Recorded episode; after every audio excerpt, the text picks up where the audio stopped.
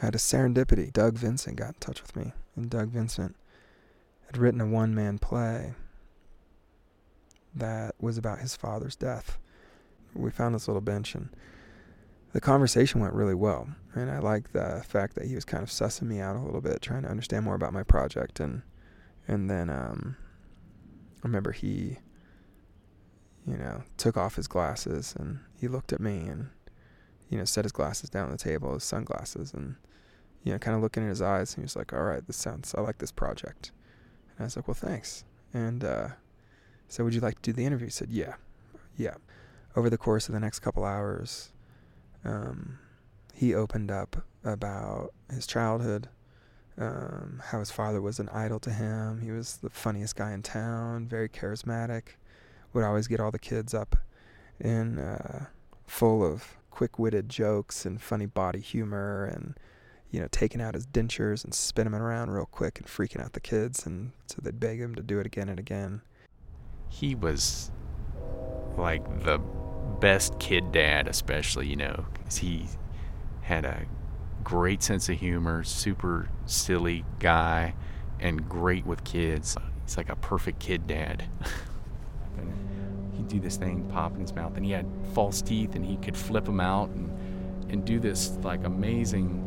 It's it really is brilliant. Like he could he could flip them out 90 degrees and suck them back in real quick and kids are like, "What is that? That's fucking magic!" And just keep doing that. I'm from Virginia, a small town in Virginia, and there was this uh, Buckley's Lake that we'd go to all the time, and he never would. Uh, he would never sleep in the tent, you know, like. Uh, and he had this cool setup on the back of this beat up old Ford pickup truck we had, like this pup tent over it. Me and my dog Freckles would sleep in the back with this cool setup back there. And he just would never, you know, he just never would. It's because he had a he had a bunch of back problems and an arthritic back, and he just couldn't do it, you know. So he'd stay up all night by the fire, and and he would be drinking, you know, and he just and it, but but you just didn't. It's not like I thought anything of it when you're a little kid. But then you start thinking like, you know, wow, he's just. You can see that he's having some he would never talk about it. Like he never would acknowledge any problem like that. But you start seeing like he just can't do some stuff, and he's just you start to figure out this whole drinking thing, and and so it's just very difficult to try to incorporate that new information into your into your worldview there of your old man and so it was just a it was conf- that's when the conflict starts and and then once the facade cracks, it it really kind of opened up because you know to jump just momentarily to the end of the story when someone's life ends like that there's a lot of systemic problems that are going on in complex uh, manifestations of multi-layered dark dimension and then for me, my experience of it is that I kind of became like the, frankly, I feel just from default, the burden of that responsibility got kind of placed on me because no one else eh, is dealing with any of it. Nobody's talking about it, nobody's dealing with it, and everyone's, you know, kind of existing in that small town Virginia mentality of we don't talk about this stuff. I think what I'm trying to suggest is that there was something going on with my dad and I that was that was super connected and that played itself all the way through to the end. And and and then of course with all of the problems and conflicts that became fully experienced between us you know in really brutal ways. Like we and and same with the close part like we really were close and we were really fighting a lot too. We were just so. Um, there was just that connectedness and all the way through. A lot of, I mean, we just fought. And as the years go on, it just gets worse, you know. And As I get older, I'm just, I'm fucking mad about it. I'm just not taking it. And everyone else is. And I'm like, well, I'm just, this is bullshit. I'm not fucking taking it. And I'm going to keep confronting it. And very loudly and very boldly. And I was constantly like that about the drinking and and about especially about the drinking. I was just super confrontational about it. And then too the way our family worked, it was just a lot of rage and a lot of just yelling and screaming. There was nobody hit anyone, but it got close. More me hitting him. I never hit him, but he would always want me to. Even he'd be prompting me like he'd be wanting to, you know, want me to hit him, and it got close, man. But it never, it never happened. It was as close as it gets, and but he never, and I never felt threatened that he'd hit me or anything. What was he trying to get out of you, though? Was it the sensitivity? What specifically was he trying to get out of you? I think that I think it's that, and not in any super conscious way. I just think it's like you can't be a sissy in this world, and and he's so ashamed of it in himself that it really came out pretty pretty brutal at me. You can't be a crybaby and a sissy, and that was the big thing. And then just trying to get that sissy out of me was the thing. And then the painful irony is he's so sensitive himself and it would be him breaking down and crying and just being like I don't fucking know what's going on. He's not faking it. He just doesn't fucking know and he and and, and man, he just had so many so much shit going on that it's a lot to unpack. So it would be a difficult task for the most brilliant among us. So it was a huge challenge, and it's just not fair. But then in the end, you know, it's you, you can't do what he did, you know. But I sure can empathize with, like, there is just so much shit going on with with his like he he basically was, um, was uh, um his dad left him when he was a little kid and abandoned him and his dad was an alcoholic and his mom was an alcoholic and just terrible. She was alive and in my life and just fucking horrible. She's like a, a jessica lange in america horror story. She's that. She's livia in the sopranos and so's my mom. So he kind of married his his mom a, a archetype of his mom. Just that Jessica Lange character. Even even that Jessica Lange character is from Virginia and has the same accent and mannerisms as my mom and my dad's mom, my grandmother.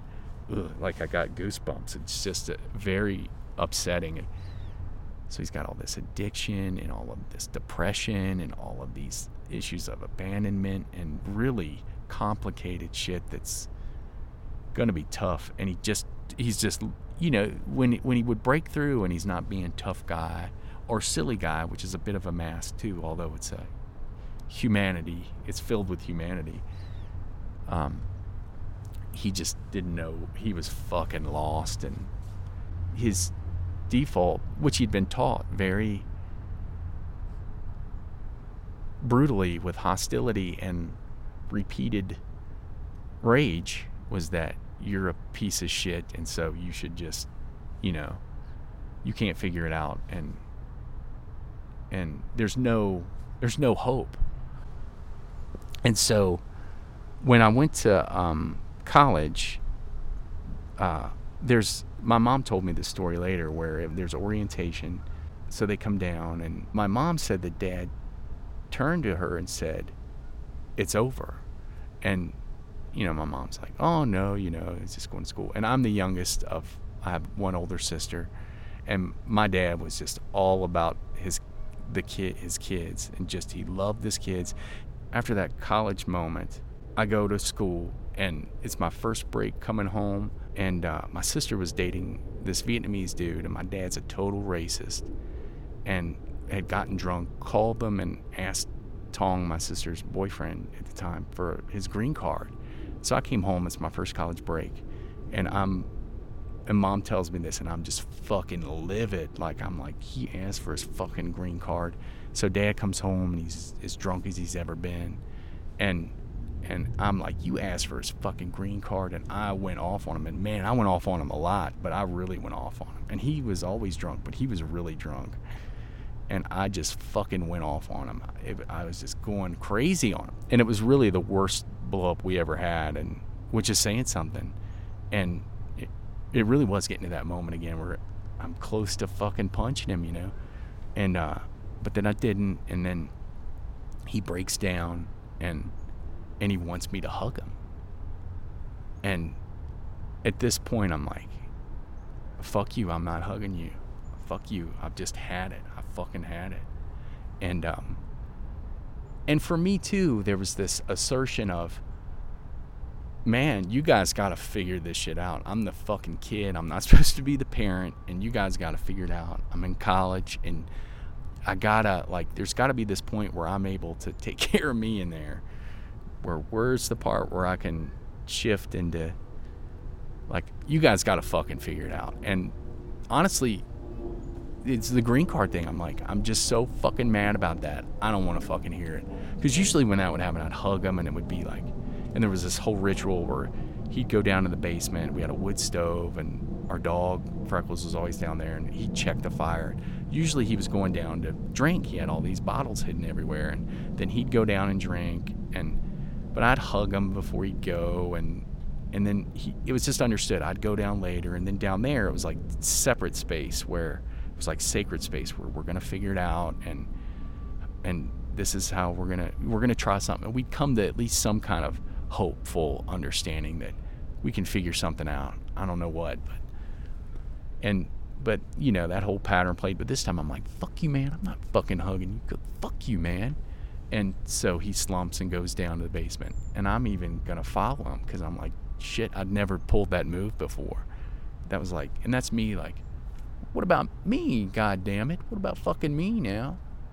Fuck yourself, man. But I'm even like uncertain. And and he goes down and mom's going or I, or I'm going and mom stops me. She's like, just let him go down there.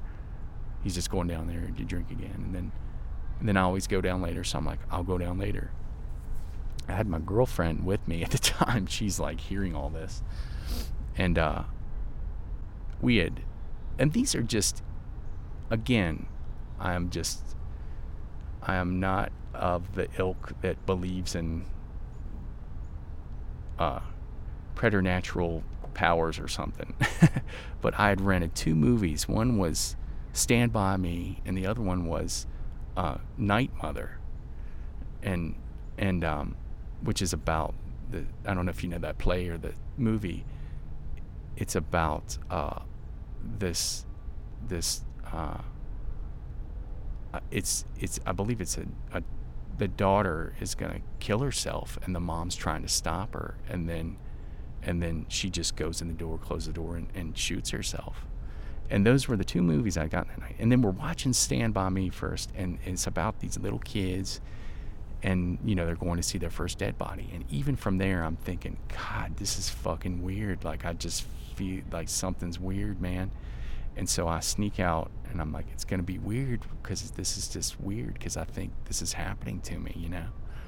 And it, and it even started to become so irrational when i went down to check on him. It was cold outside but it wasn't that cold. It was like you know fall cold but not bitter cold. And I'm like, I'm gonna find him out here because I just can sense it. I think I'm getting back to how we were just connected and not in some, you know, just in a human way we were connected. So very awkwardly trying to communicate, and um, and I went down to the basement. Our our basement, you you have to go outside and then go down uh, down the steps. It's outside door, and I go down there and I turn the corner and and he's and he's hanging there and I just I remember the big thing I remember is this sound that came out of me that I've never like I couldn't even I couldn't even I've never heard it before or since from myself or anything. It's just coming from a whew, you know. And and my dad had uh he had taken off his he always wore baseball caps. That was his thing, you know and he'd taken off his he had this John Deere baseball cap and he'd taken off and he had set it up just right. And he'd taken those teeth. This always gets me you know like he'd taken his teeth out and he'd set them up just perfectly on his workbench and it was all like meticulously set out. And then I'm I'm struggling to get him off and off the rope. And it's hard like it's really hard because it's just no you know it's just all this weight and and your instinct is just I got to get the weight off and and it's just hard and I'm like fumbling around trying to get the noose off and I I lay him down and I start doing CPR and he's breathing like he's honestly like I'm breathing and and I'm like I have this total moment of the this is the most relief I've ever felt in my life. It's just the deepest horror or deepest darkness I've ever felt. And and then like minutes later it was truly like the complete relief like ah you know like I I I, pulled it off somehow. I pulled it off because he's breathing. He's breathing. You know, I'm I'm doing it and he's breathing. And then it's then you're like, oh, you know, it just hits you like it's just like and then it hits you like it's just not something you think about until you get into the situation. If you're breathing in, then your air just keeps coming back out. And I'm like, it's just my own breath going in and out of this corpse. And I'm so close and I'm too late. And then it hit me like, that's it. And whew, that I remember but I call 911 and I'm totally got it under control, like in terms of total focus. And, but then I know it. Like I, I even went back down again, but I, you know, it's like I, you know, I know. And then I went upstairs and I went in this fetal ball and just started rocking and I couldn't get out of it. Like, it's just, I kept I kept saying it's all my fault. It's all my fault. It's all my fault. And no one could get me out of it. And it really was like a, like I'm breaking with.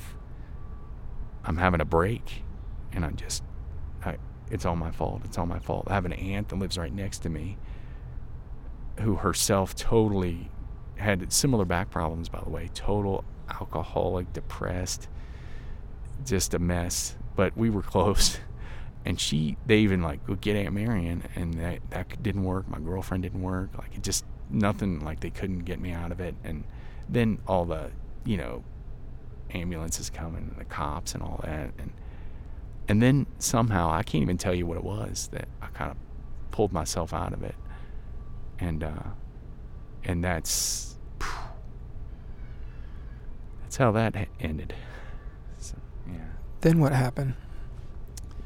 the I remember I remember being really mad at the cops for bothering me because they're like asking all these questions and I feel totally responsible. So I remember being really upset about that. And I knew the cop. And, and the thing is, I'm from a small town, so everyone knows my dad. Everyone loves my dad. You know, when he died, they put the flags at half mast, you know, all over town, like literally. And and nobody knows anything other than this funny dude. So they're all like, "What is this?" Like nobody sees it. It's like Robin Williams. Everyone's like, "What the fuck is that?" Like nobody is seeing that coming, except maybe if you're in the, you know, if you're closer and seeing it develop. Have struggled with drinking since and was struggling then, and I kind of kept trying to go. And then I went back, and I'd get I'd get like almost straight A's or literally straight A's and then completely drop out and then get straight A's and completely drop out just and just uh, drinking like crazy and just fucked up man and just truly it's my fault like I killed them like I'm I'm a murderer I killed them and everyone loves them and really it's like killing Robin Williams you're like fuck I'm the guy that pushed Robin Williams over the edge and you know is what it felt like because nobody you know and even and in fact that Jessica Lange American Horror Story grandmother of mine, his mom was like, "You did it. It's your fault," you know, and literally told me that, you know. You know, I found my daddy. He hanged himself, and he's hanging from the fucking noose, and uh, that kind of shit burns into the deepest part of your soul.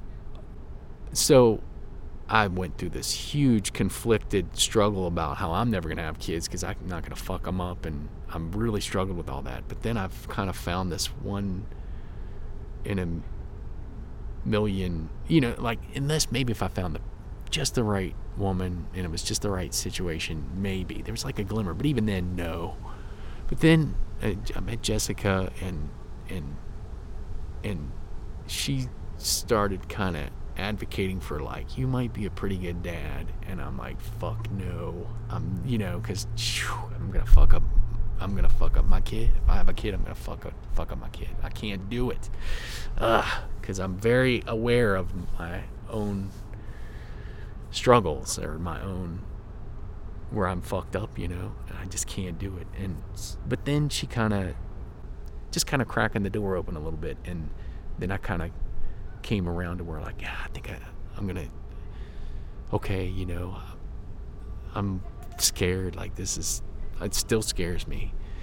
And then I'm like, okay, so we, we have our daughter, and the birth was really difficult. Her heart rate kept dropping really low, and they didn't know why you know something's wrong when all more specialists start coming in the room. You're like, this is not good. Nobody's telling you. They're all like, no, no, you know, or they're not that dismissive either, but they're just doing it and they're not telling you like, we're bringing in all the troops because this is going south. And I'm like, see, fucking see, here we go, you know, and you know, and uh, I'm prepared for see what fucking happens, and and they're bringing in more and more, and then they brought in this this. Uh, uh, one this one doctor that's supposed to be like really badass like this doctor's really great because it's called for. They brought in as many people they can fit in the room because it's not going right.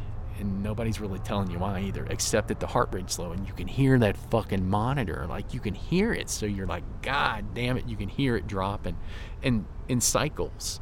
And it's dropping so low and and and jessica's having trouble just pushing her out and uh, so it was the last chance like this is the last chance. And grace comes out and it was like uh, you know my dad because with my dad when i you know when i was because i was holding him getting the rope off and like i could see his eyes and his eyes just met right with me and you could just see the look in him like ah uh, you know he's just he's dead but he's just you see the you just see it all and and so uh, you know grace is born and and she comes out and her you know our eyes meet and and it was like that moment. And then uh, the reason her uh, heart rate had dropped so low is because the cord was uh, wrapped around her neck and it looked just like a noose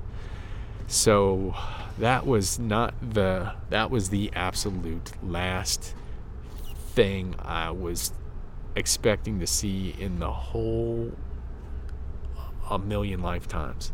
I was absolutely that was the farthest away that image.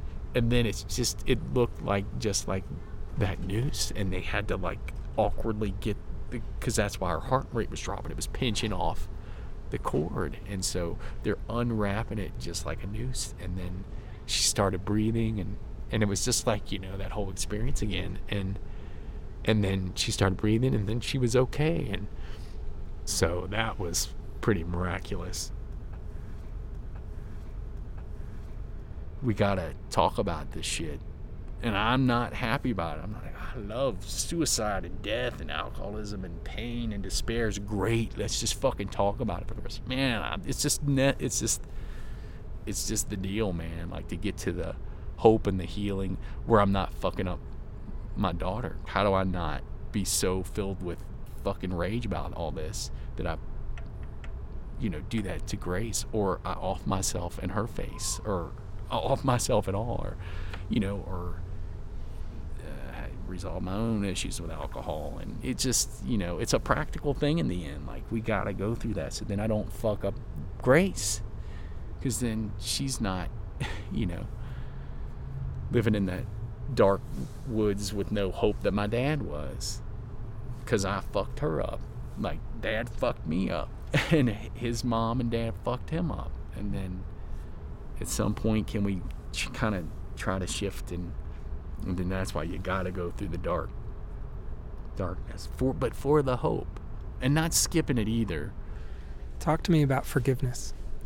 Oh that's a great one. Um it's it's a um it's a struggle. And I've really run up against it with my dad, I've um, have a little bit easier way just because I don't know why. And in my mom, I really have a hard time, and myself, I have a hard time. But I'm trying, and it's getting there. So, but it's more of a process than a than a light switch. But it's hard.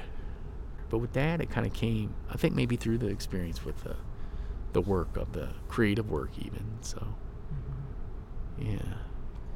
What about if you could hear anything from your father? What would you want to hear from him? The um, last line of the show is, "I'm damn proud of you, pal," and that's, yeah. I think that's it. Because I think he's, you know, would kind of get, like his true self would get what I'm doing, and yeah. And then he'd get it. That would be, that's what I'd like to hear, and and I get to say that every, every night. Like after this, there's a scene where Grace is born, and then there's a, just a real simple scene where we're in Boulder by the Flatirons, and Grace is just running to me and saying she's just yelling daddy and it's all just real you know just a day and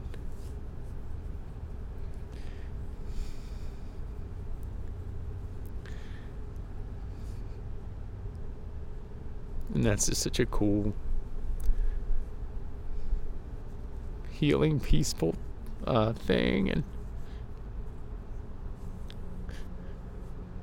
so I get to, you know, have that light at the end of that dark, and then in the very last line is dad, just the character, my dad comes back out with this hat, that John Deere hat on and he loved, it. he's just like, "I'm damn proud of you, pal." And I think that he that he would. So yeah. If you had a chance to say something to him, what would you want to say? Uh, I'd say, uh, I'd probably say that I, just that I understand.